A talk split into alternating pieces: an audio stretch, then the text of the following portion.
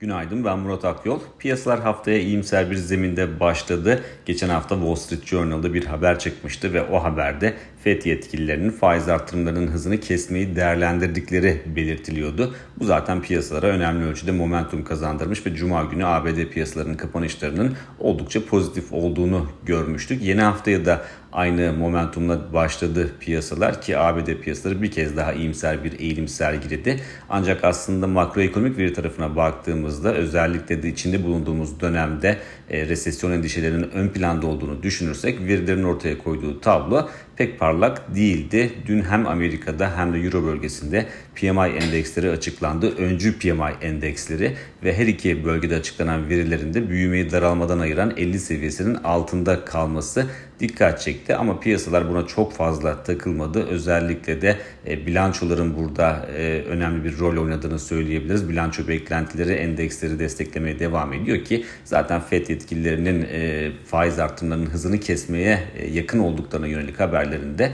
en önemli destekleyici unsur olduğunu unutmamak gerekiyor.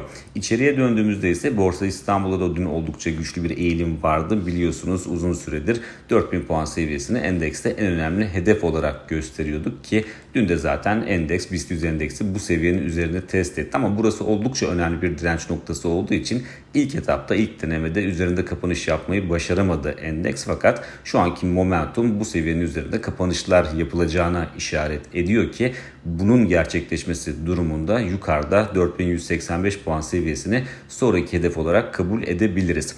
TL'ye baktığımızda ise TL uzun bir süre zaten 18.58'den çok fazla uzaklaşmıyordu. Merkez Bankası'nın tabii beklentilerden e, daha yüksek ölçekte bir faiz indirimi yapmasıyla birlikte 18.60 seviyesinin üzerinin test edildiğini görüyoruz. Aslında Merkez Bankası'nın yaptığı faiz indirimi tek başına çok ciddi bir baskı yaratacak nitelikte değil ama özellikle enflasyonun e, zirve yapmamış olması henüz ve bunun yanında e, sonraki ayda da benzer ölçekte bir faiz indiriminin geleceğinin açıklanması TL'nin kırılganlığını ister istemez arttırıyor.